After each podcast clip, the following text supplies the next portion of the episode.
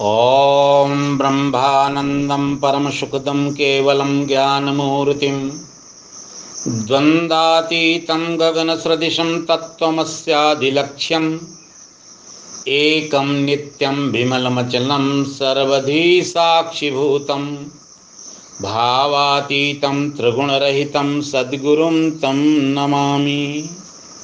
वसुदेवसुतं देवं कंसचारोणमर्दनं देविकी परमानन्दं कृष्णं वंदे जगद्गुरुम्।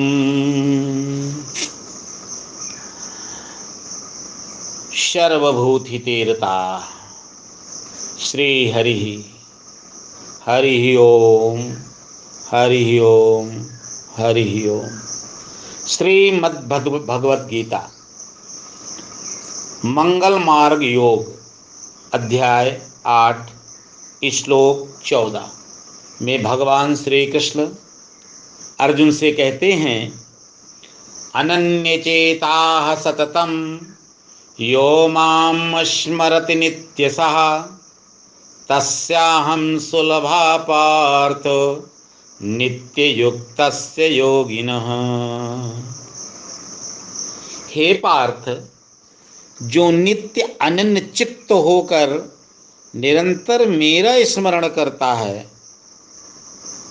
उस सदा युक्त रहने वाले योगी को मैं सुलभ हो जाता हूँ। सफलता हंसगामनी है, वह धीरे धीरे चलकर साधक के समीप आती है। विजय और सिद्धि के लिए साधना का आश्रय छोड़कर निषिद्ध कर्म करना नास्तिकता है। सफलता ना पाकर निराश, दुखी अथवा चिंतित होना भी नास्तिकता है। प्रत्येक परिस्थिति में परमेश्वर पर विश्वास रखकर उसका स्मरण करते हुए कर्तव्य पालन करने का नाम आस्तिकता है। आस्तिक जन के लिए परमेश्वर सदा सदा सुलभ होते हैं। परमेश्वर को प्राप्त करने के दो साधन हैं। अनन्य चित्त होकर परमेश्वर का चिंतन और दूसरा साधन है निरंतर स्मरण। अब पहला साधन अनन्य चित्त से। अनन्यता, आस्तिकता की आधारशिला है। नास्तिक अनेकों का आश्रय लेता है। आस्तिक एक का। नास्तिक में मेरा, तेरा जाति, संप्रदाय, प्रांतीयता आदि का संकुचित भेद, भाव रहता है। आस्तिक अभेद रूप से परमेश्वर की एकता और आत्म तत्व का सर्वत्र दर्शन करता है। संसार में प्राय अनन्य भाव अधिक है।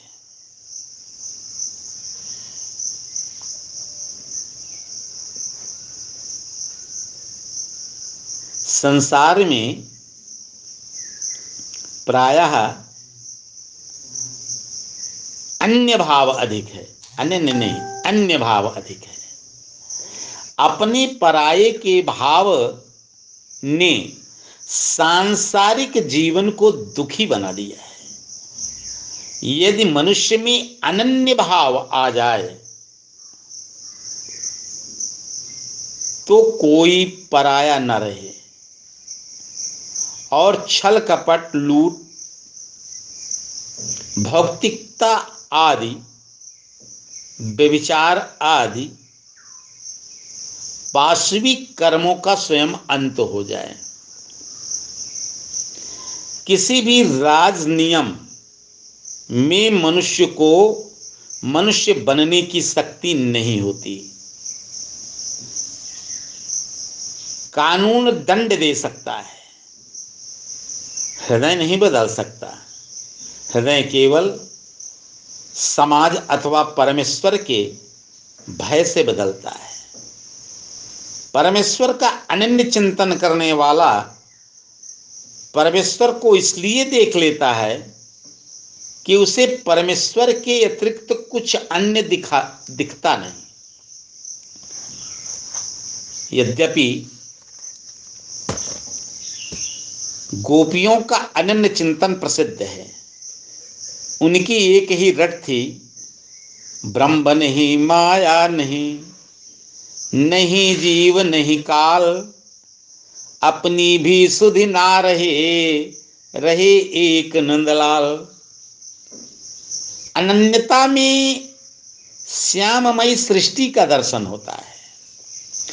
अनन्य भक्त के लिए सभी रूप परमेश्वर के होते हैं। और वो कहता है, मैं जहाँ देखता हूँ प्रीतम मेरा है, आकाश तुल्य उसने जग को घेरा है। परमेश्वर के विश्व रूप का दर्शन अनन्यता से मिलता है। दूसरा, निरंतर स्मरण। स्मरण उसका होता है जिसका कोई आकार हो। परमेश्वर ने मनन करने के लिए मन दिया, चिंतन करने के लिए चित्त, और ग्रहण करने के लिए बुद्धि दी। मन, बुद्धि, चित्त और अहंकार को बल और आश्रय देने वाली ज्ञानेन्द्रियाँ और कर्म कर्मेंद्रियाँ हैं, इन सब के द्वारा सुलभ होने वाली वस्तु अथवा तत्व का स्मरण हो सकता है। मनुष्य में स्मरण जागृत रहने के लिए उपनिषदों ने दर्शन, मनन आदि का संदेश दिया है।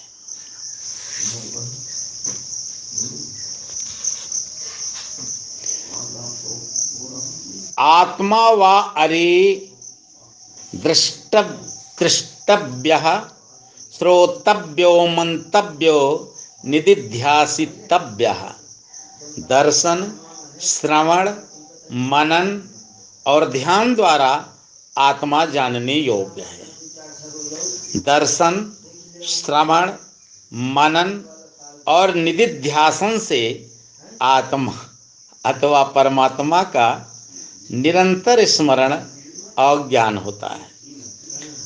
परमेश्वर अनुभव की दृष्टि से देखा जाता है। उसके किसी भी नाम रूप का निरंतर स्मरण करने से अनुभव की दृष्टि मिलती है।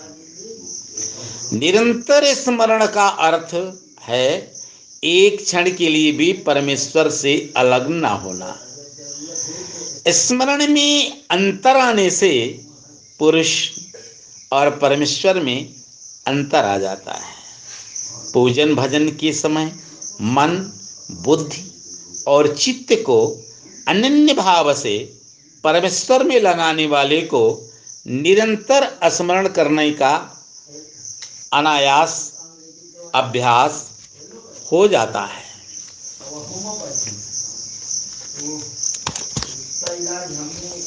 प्राय पूजा के समय अनेकों नर नारी बड़े प्रेम से गदगद होकर कहते हैं कि तमेव माता च पिता तमेव तमेव बंधुश्च सखा तमेव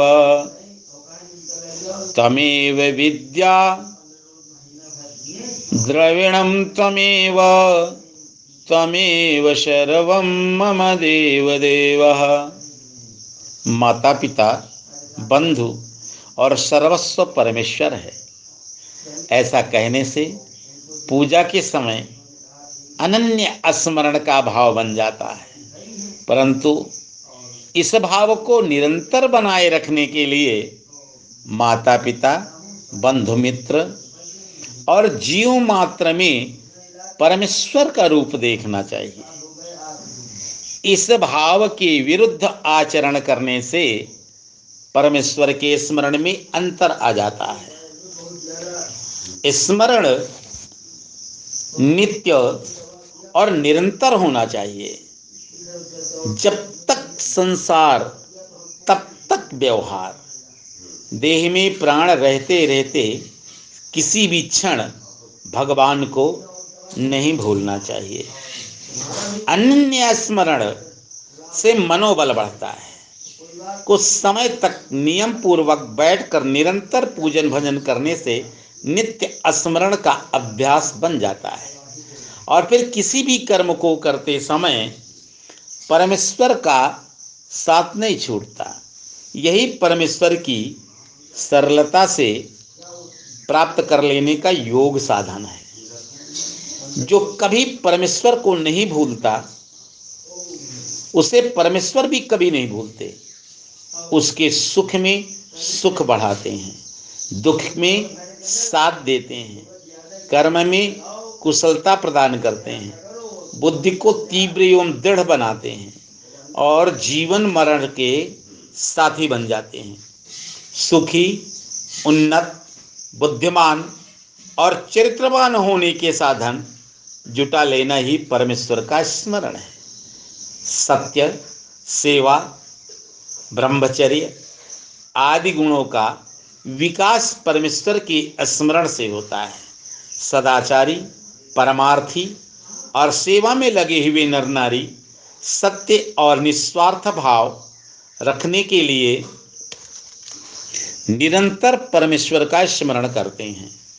ऐसे नित्य, युक्त, सदा मुक्त होते हैं ऐसे लोग, ऐसे पुरुष।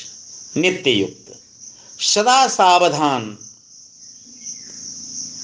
कर्म तत्पर, जितेंद्रिय और श्रद्धावान होकर परमेश्वर के प्रकाश में कर्म करने को नित्य युक्त कहते हैं। नित्य युक्त पुरुष में परमेश्वर रहता है।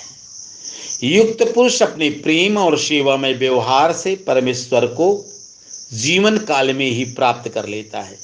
ये परमेश्वर के साथ रहकर विजय की कामना करता है। वयम जयम त्वया युजा, अथर्ववेद सात बावन चार। हे प्रभु, हम तुम्हारे साथ रहकर विश्व में सर्वत्र विजय पाएँ। संत ज्ञानेश्वर ने अपनी अगाध और अनन्य भक्ति से संत ज्ञानेश्वरी गीता में लिखा कि जो निरंतर मेरे स्वरूप में एकाग्र होकर मिले रहते हैं और हृदय से मेरे साथ लगकर मत स्वरूप